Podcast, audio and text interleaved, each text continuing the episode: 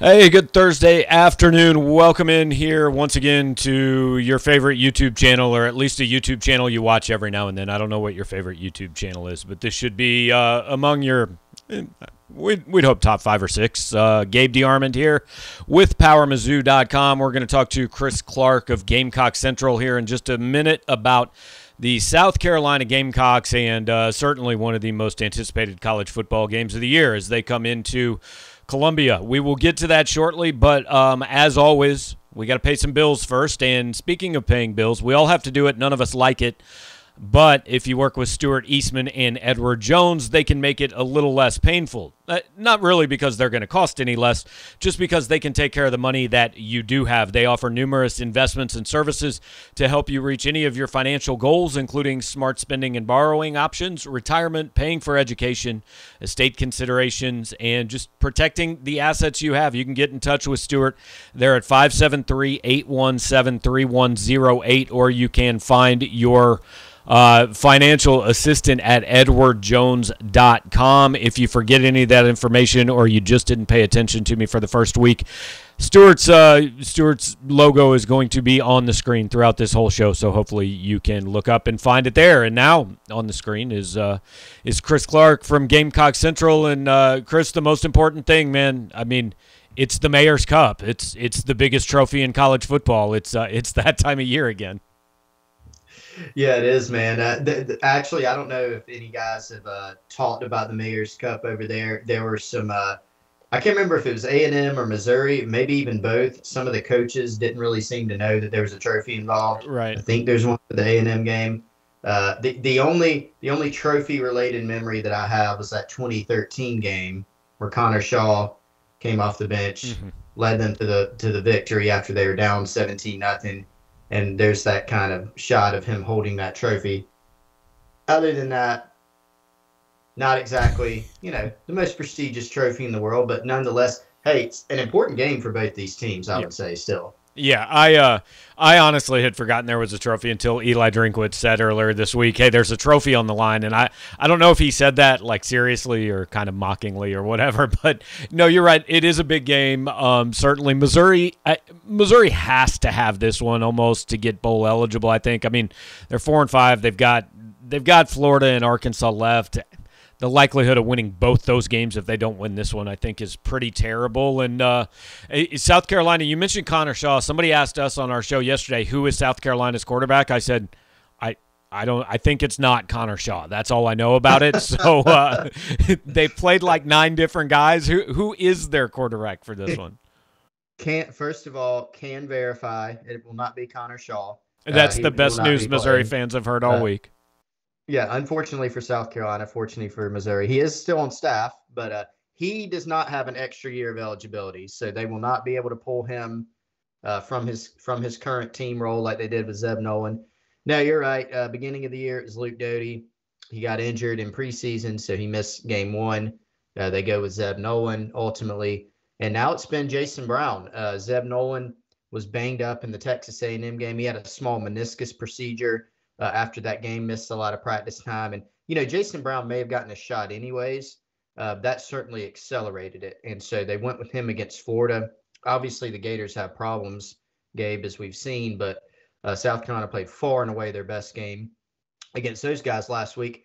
And Jason Brown had a really good game. You know, we kind of saw, uh, we call it the Jason Brown experience here in Columbia, which has a lot of interesting components to it. And he showed the absolute best of that and he took care of the football. So uh, he'll be the guy. You know, second game in a row. Transfer from St. Francis, which is an FCS program. South Carolina got him and, and the big receiver, who's his best friend, EJ Jenkins. They got those guys out of the transfer portal on kind of a package deal. So it's Jason Brown's gig on Saturday again. All right. So I, I said Missouri needs this one to get bowl eligible. South Carolina, I feel like it has to have this one really to have a chance to be bowl eligible. They they host Auburn next week. They host Clemson the week after Thanksgiving, and eh, we all know Clemson's not Clemson, but they're still not bad. I mean, again, the chances of losing this one and winning both of those two seem virtually impossible. So, one of I, I mean, this is, I jokingly called the Tennessee Missouri game earlier this year the Duke's Mayo Bowl, but this is like the battle to go to the Birmingham Bowl here. The winner's, the winner has a shot, the loser has no shot to go to a bowl. Yeah, it's going to be really difficult. I mean, and, and look, what a difference a week makes for South Carolina because you know after the A and M game they played so poorly in that one, and people kind of were assessing the season and saying it's really going to be tough to get to that six win mark because what's your schedule? It's Florida, it's Missouri, it's it's Auburn, and it's Clemson as you've laid out. You need to steal a game somewhere, and they've done that. They kind of stole that Florida game. Maybe not as much of a theft as originally thought, based on how poorly things are going down in Gainesville, but but nonetheless an impressive win for South Carolina given the circumstances. And so this is one of the games. Some of these games have like shifted from what they thought what we thought they'd be early in the season. For instance, mm-hmm. that Clemson game, beginning of the season, you would have said you would have given Clemson a, a 99% chance, even on the road, of winning that game. Now they'll be favored probably, uh, not by as much, right? So uh, uh, there's been a lot of different shifts in the perception. The Missouri game has always been thought of as as a swing game, and I think that's still the case. Yeah, even though we have a what a nine game sample size of both these teams, still a very important game. And if they can get this one, you've got it made as far as bowl eligibility, and the rest is gravy. Yeah, no, I, I don't. Again, I want to be careful not to take too much credit away from South Carolina because look, even if the other team's down, you've got to take advantage of that, right? I, I mean, yeah. and and South Carolina deserves credit for doing so. But if you are just an impartial observer on Saturday night, I didn't watch that game because by the time I knew it was going to be worth watching, like it was 30 to 10, and it wasn't worth watching anymore. But if you're just an impartial observer, you're watching that game. Was that game more about South Carolina playing well, or like has Florida just quit?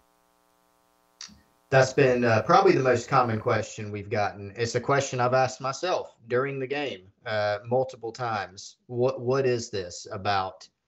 Um, I I hate to give the cop out answer, but honestly, after rewatching it, assessing everything, I do think it's some of both, right? I mean, both the teams came in with the same record. They're four and four, but totally different feels.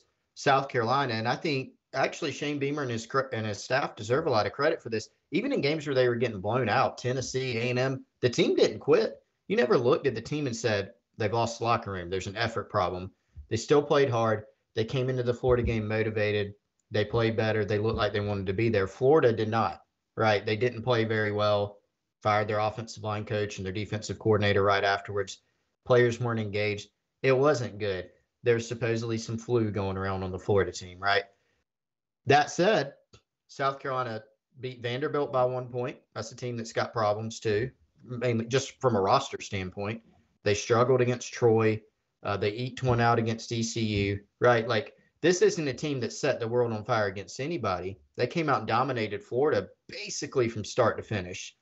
And I think in that we saw some of the things that, like for instance, if nothing else, we thought the South Carolina team would have a chance to be maybe serviceable on offense going into this year. Uh, they haven't been able to run the ball all year with with that offensive line that returned some starters, four starters, and four really good backs. We thought at the minimum they'd be able to run the ball. They haven't all year. Well, against Florida, they did. And I think some of that was about Florida. Some of it was about schematic tweaks that South Carolina made, little things. And some of it was about they just played better, right? Jason Brown gave them a spark. They ran the ball better. They took care of the football. Um, I think it was some of both. And so the key for them is can they put together back to back weeks? Can they go to a Missouri team that, while they've, in my mind, improved defensively, uh, can they go out and run the football again? Can they put together back to back performances? That uh, there's there's one guarantee in SEC football. Dan Mullen will always have a reason it wasn't his fault. Um, you know, damn flu really uh, really really hurt Florida in that game. Yeah. Um, so uh, you mentioned the running game, and I mean it's it's been a little bit like uh, you know like the the quarterback game for South Carolina. I mean it's a committee thing. I, I, mean, nobody for South Carolina has 100 carries yet. I understand Kevin Harris is is kind of the guy, but I mean, he's not even right now this team's leading rusher. So, and, and, he led the SEC last year. So, what what's that kind of evolution been like throughout the year? And nobody's averaging 50 yards a game, but like you said, they just went out and put 200 on Florida. Yeah, and, and there's been that has also been kind of a complex animal as to why it's happened that way. Beginning of the year, you know, Kevin Harris. Big expectations on him again after having 1,100 yards last year. Uh, wasn't healthy at the beginning of the year. Had a minor back procedure. They held him out against ECU. It took him a while to get integrated. The first game that he really was back, back, you know, in terms of carries, Georgia. You know, so I mean, that's kind of, you know, you play Georgia, and uh, that that's not going to be your best showing on, on auto. Um, and so they played him. Zaquandre White had a really good spring. Um, he's kind of one of the leaders of the team in terms of just vocal leadership, and he's been really good um, for the most part. Now the offense in in general has struggled. The run game has really struggled, but Zaquandre White, I mean, for some time he was the leading rusher, really on the strength of his Week One performance. He was the leading rusher for several games, even after he hadn't gotten carries in like three straight games. Juju McDowell was a freshman, a smaller change of pace back. He was the guy for a little while. He took over the fourth quarter against ECU. He played some. Marshawn Lloyd, former five star, just took him a while to get reintegrated. And he had his best game, I think just seven carries against Florida, but had broke off a long 50 yard run, I think it was. And he just got his knee brace off during that bye week. Looked like a different guy. So could it be coming together? I don't know. Right. I mean, all four backs did play. They they played Juju McDowell on the Wildcat. He scored a touchdown on that play down in the red zone. Um, I think, look, first guy out there, I still think it's going to be Zaquandre White, just based on what we've seen lately. And he had a really good game against Florida. But there's probably room for all guys, as long as there's enough snaps, as long as they're staying on the field, probably room for all those guys to play a little bit of a role. You kind of alluded to it. Uh, I mean, the thought around here is I don't know. Missouri played its best game against the run at Georgia, and that's an unusual team to have played your best game against the run against. But same time, they gave up 337 yards passing. So you know, is this? Uh, we don't know if this run defense is fixed or not. I think we'll we'll find out a little bit more about it this weekend. What have you know Shane Beamer and his staff said about facing a team that literally until last week was the worst run defense in America? I think they've moved up to like 128th or something, maybe, basically uh, based on holding Georgia down to 170. Well, that and that really stood out to me. I've mentioned that on GC Live, our, our streaming program this week, Gabe, is that um, I was kind of jarred by watching the the Georgia Missouri game about how Georgia couldn't run the ball, you know, between the tackles really against Missouri. But for for Beamer and his staff, the the word that they've used a lot is they've talked about how Missouri's improved. You know, they're they're really hammering that home about how they've improved. And I think they probably got that in mind. I, I, think they're probably pointing out to their players that don't get caught up in what what was the what was it Southeast Missouri State or whoever they gave up you know nine yards a carry to earlier in the season. That's not the same team. Now it's now it's the Missouri team that just last week held Zamir White to 1.8 yards a carry or whatever. And so, you know, they they are showing uh, in the media and I think projecting to the team a lot of healthy respect for Missouri and really putting forth the idea that they have improved. And I think they have something in their own team to point to as well. The offense wasn't playing well for South Carolina early in the season. They've seen even in their own organization, their own team, that you can play better than you were earlier in the year. And I think they are, are hammering that home about Missouri too on that side of the ball.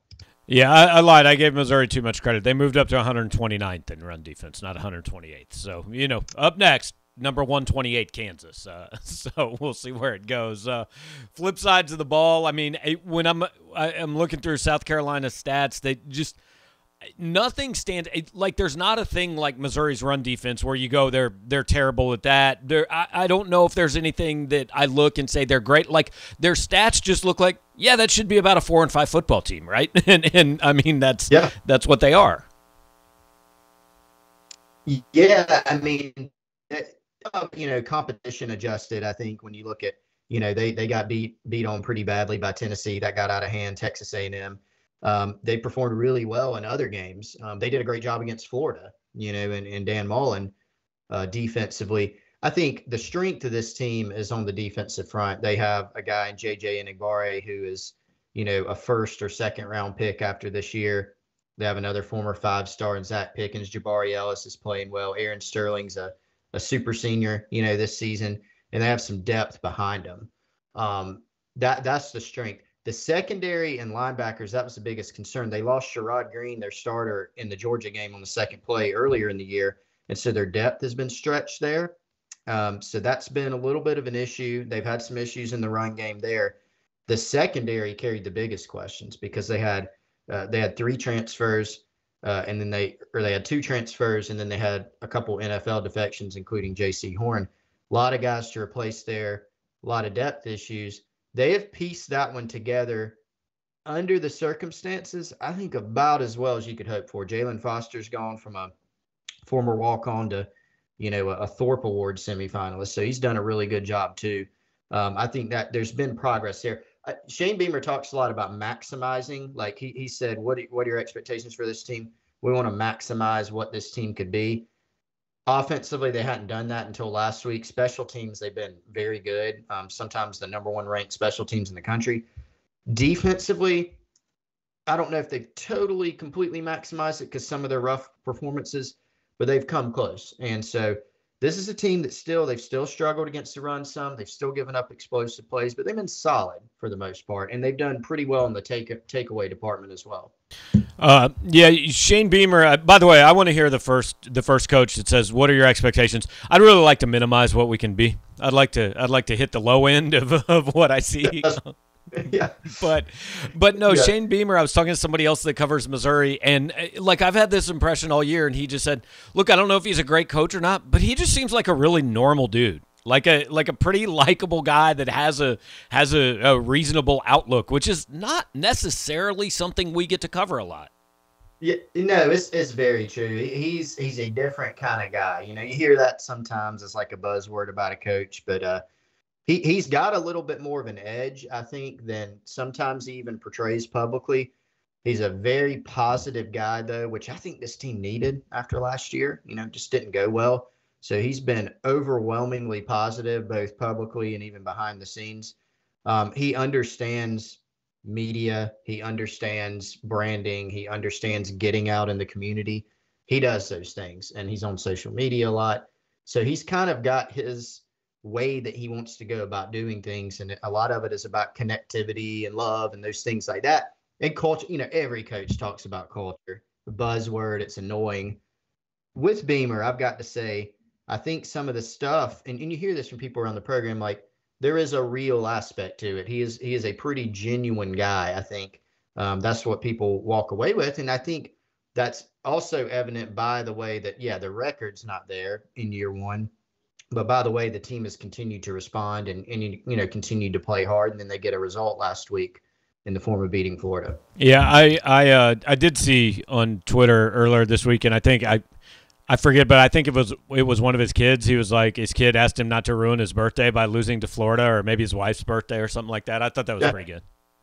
Well, and and Beamer, so Beamer's son Hunter, I think he's eight, and this guy is is a handful, man. I mean, he's around a lot, running around all the prospect camps. He's out there every day, running around, sweating. And there was another one from earlier this year where it was before the season, I think, and Beamer was telling the story. He said, "Yeah, Hunter came up to me and he was like, Dad." He's like, "What, buddy?" He's like, "You know, try not to get fired this year." You know, so he get he gives him a hard time, man. He's like a he's like a an eleventh coach out there or something, or a twelfth coach out there. That's awesome. Uh, speaking of speaking of South Carolina coaches doing things on social media, look, I am a huge Frank Martin fan. I have said that forever. Like, I love the fact that he just went out and told a fan basically to shut up and quit being a clown. That's my favorite thing that I've seen. And uh, like, I know it's probably stupid and he shouldn't do it, but I still think it was awesome. He he does that a lot. Actually, he'll go through some little uh, spurts where he'll call some people out if you we, we kind of have a, a, little joke about it here in, in Columbia in the media where I mean if you if you come sideways at Frank on social media you better be ready to receive a response and a lot of times to get embarrassed because he he, he will he will come at it with some ammo. Or, uh, eh, I mean, uh, look, I know everybody's starting. Missouri started basketball season Tuesday night. I mean, what's that look like in South Carolina this year? Are there expectations, or are they just kind of in the middle of this big slog in the SEC where I, I think Missouri is and I think a number of teams are. Yeah, that's the thing, man. Like who emerges from that slog? I, I, think from the in terms of the fan base and the expectations, it's kind of a wait and see for a couple reasons. Number one, just how some of the past years have gone.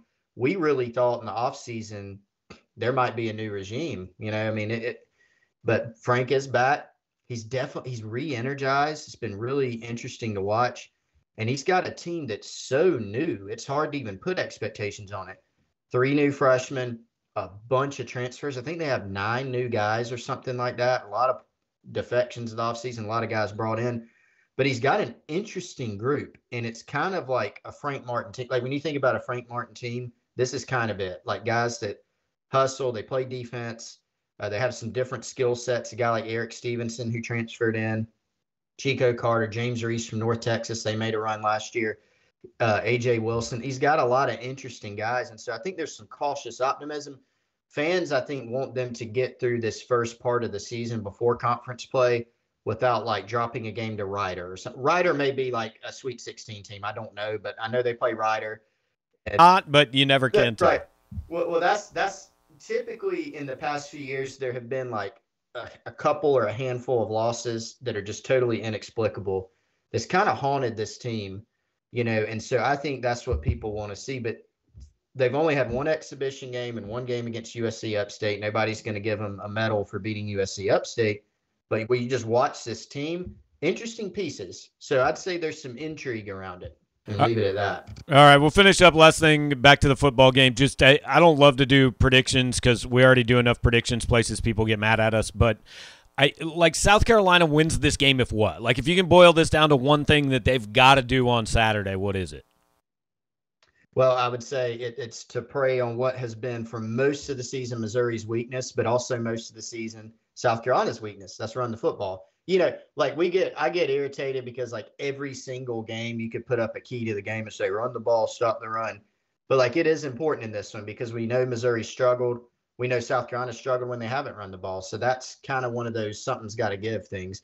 So South Carolina needs to run the ball uh, effectively and they need to limit turnovers on the road. You know, uh, you're going to have a quarterback making his first SEC road start in Jason Brown. They've had some turnover issues on offense. Do that and I think they'll have a decent chance to, to walk away with a road win. All right, well, it's the coveted three o'clock SEC Network spot, so uh, we know everybody's going to be watching. But Chris, appreciate your time, man. We'll, we'll let you run and, and catch up with you later on. Appreciate you, Gabe. Thanks for having me, man. All right, that is Chris Clark from GamecockCentral.com. Does a great job covering South Carolina. I encourage you guys to check out their site. Um, one of the better ones in the network, certainly. Uh, they cover every angle, and uh, if you want kind of the view from from over there, and it's pretty interesting. Didn't really have time to get into this with Chris, but like, I wonder if we're coming up on because I think this has been the most entertaining series for Missouri since joining the SEC. I mean, I know everybody hates the 2013 game that Chris mentioned where Connor Shaw came came in, but you had that the next year. Missouri goes to South Carolina and looks absolutely dead for like three and a half quarters, and then Maty Mauk leads a comeback. Uh, you had the the thing with two weather delays in Columbia a couple years ago. Uh, I think that was in Barry Odom's final season. Um, you know, Eli Drinkwitz beats him last year, so it's it, there have been a lot of pretty decent games in this series, and now with Texas and Oklahoma coming in, whenever they do, you know, if that's next year, if that's the year after, but I wonder if we're kind of it just seems like Missouri and South Carolina have gotten a little bit of a rivalry going and a little bit of something interesting. And, and now we might be back to a point where they're not going to play very much. So I, I think it'll be kind of interesting to see.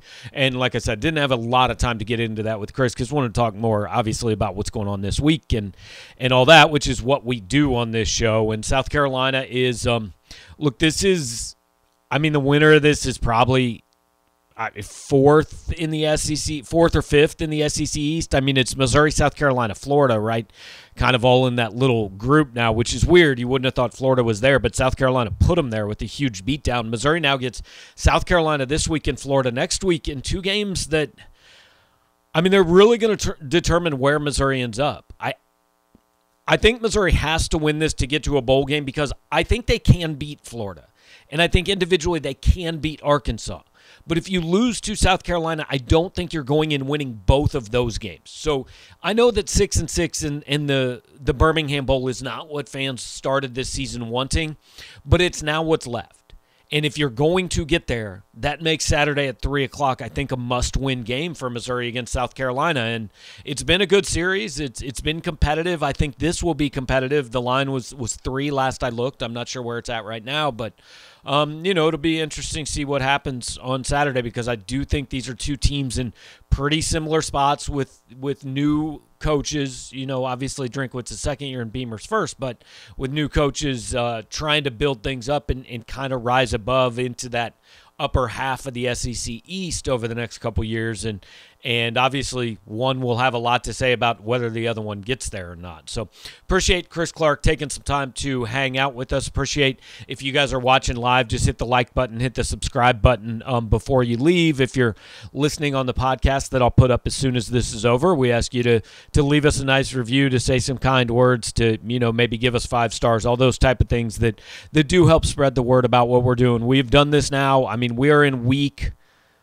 this will be game 10, so we're in week 11 of the football season. We've done this basically six days a week, almost every week, and um, hopefully you guys have enjoyed it all season long. Tomorrow on our pick show, we're going to have Bud Sasser, former Mizzou wide receiver, um, joining us, and obviously he played a little bit against South Carolina, so talk to him about that game and others and, and what he has been doing since then.